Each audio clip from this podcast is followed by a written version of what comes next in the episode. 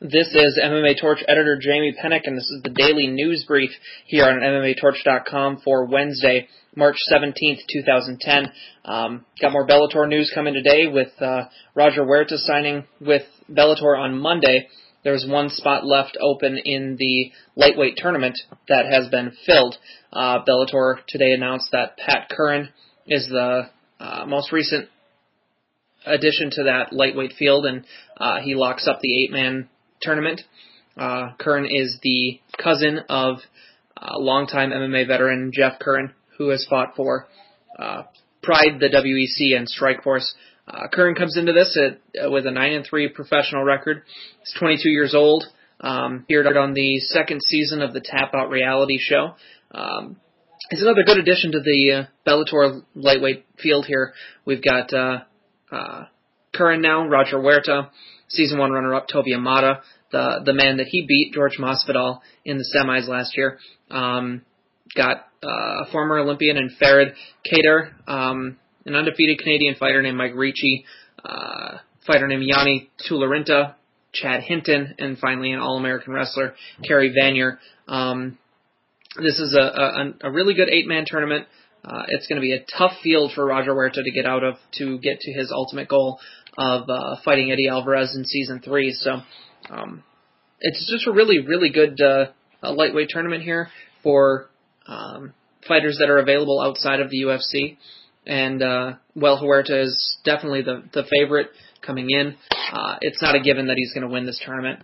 Um, other Bellator news today: they uh, signed a, a new partnership, or they announced a new partnership with uh, sports equipment giant Everlast, who has been around um, the the fight industry for a long, long, long time.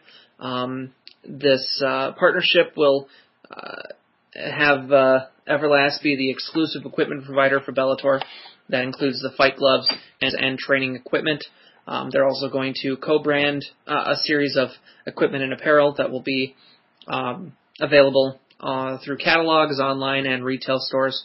Um, the press release today said Everlast will also be a category exclusive promotional sponsor of all Bellator events, and the two companies will strategic, strategically market, promote, publicize, and advertise their partnership through a wide variety of channels. So this is um, a really another solid business move on Bellator's part as uh, they bring in a really, really good, respected uh, sponsor and, and someone that is, is legit in the fight industry and has ties uh, for uh, long running history in boxing and uh, also with uh, MMA equipment. So um, a really good thing for Bellator to uh, get the their name on all these brands, and it's going to help um, introduce their name to a whole lot of other people um, going forward. Just for the fact that uh, you know Everlast is going to be seen uh, all over uh, the fight industry for for retail stuff. So uh, to get Bellator uh, get their name on there and have Everlast be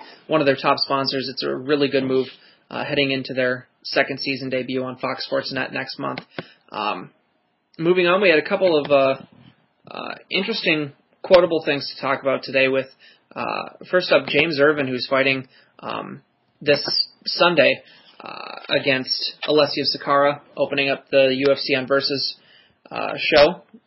Irvin has not appeared in the UFC since losing to Anderson Silva back in uh, 2008. That was the uh, made the put together card on Spike TV that went head to head with Affliction's first pay per view. Um, he was later suspended after he tested positive for for painkillers following that fight, and uh, he, he's he's gone through rehab and gone through some other stuff since then because he was he revealed he was addicted to painkillers and uh, had to serve out his suspension, has had some other injuries and stuff, and so now he, he's coming back into the UFC off a near two year layoff, along with um, uh, you know getting over this painkiller addiction and the fact that he's moving down to middleweight for the first time in his career. I mean, it, it's going to be interesting to see how he does against Sakara because this is a guy that started as uh, a heavyweight. He was the WEC's first ever heavyweight champion, and uh, you know made his move down to lightweight or light light heavyweight, and uh, is is now making the drop to 185.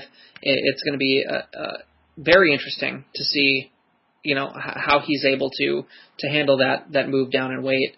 Um, but the good news is that he seems to be past uh, his issues with prescription pills, and uh, he said to the Canadian press that um, you know since he got off the the drugs and uh, once he got caught, um, he, he said he needed to get in trouble for it to wake him up and get him off that stuff. And since then, since that suspension, he's been drug free and he's uh, in the happiest time of his entire life. So, um, very good stuff from James Irvin and good to see. And uh, you know, uh, hopefully he's able to parlay, that into some some success again uh, in the cage.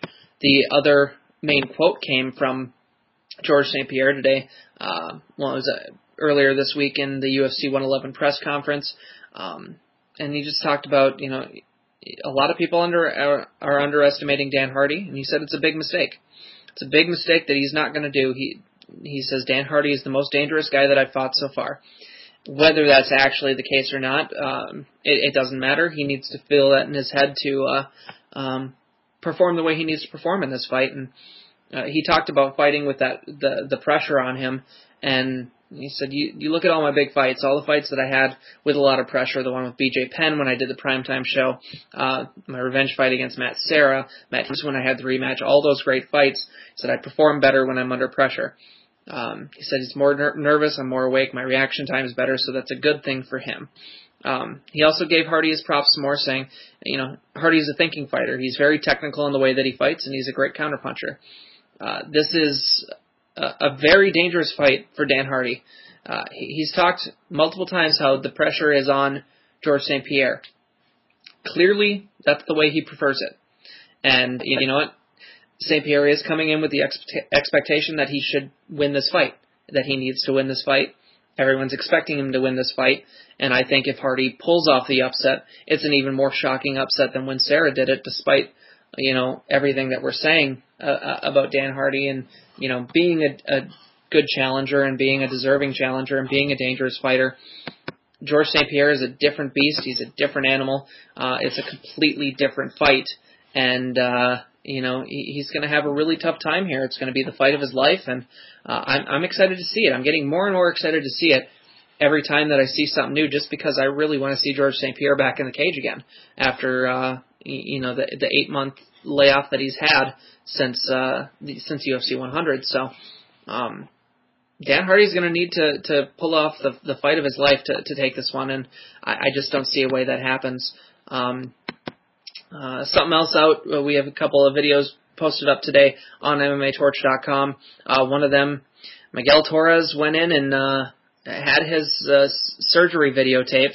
Uh, the cut he suffered against Joseph Benavidez at WEC 47 required some nasty uh, sutures, and uh, they they weren't really put in correctly the first time. So he went in to to get it uh, to get it done right, so he didn't have as nasty looking of a scar as as he had originally, and he went and videotaped the whole thing and decided and MMA Mania posted it all. Um, so we have that video up. If if anyone wants to see it, it is definitely not for the faint of heart. It's very graphic, but um, very interesting to see the after effects of that fight.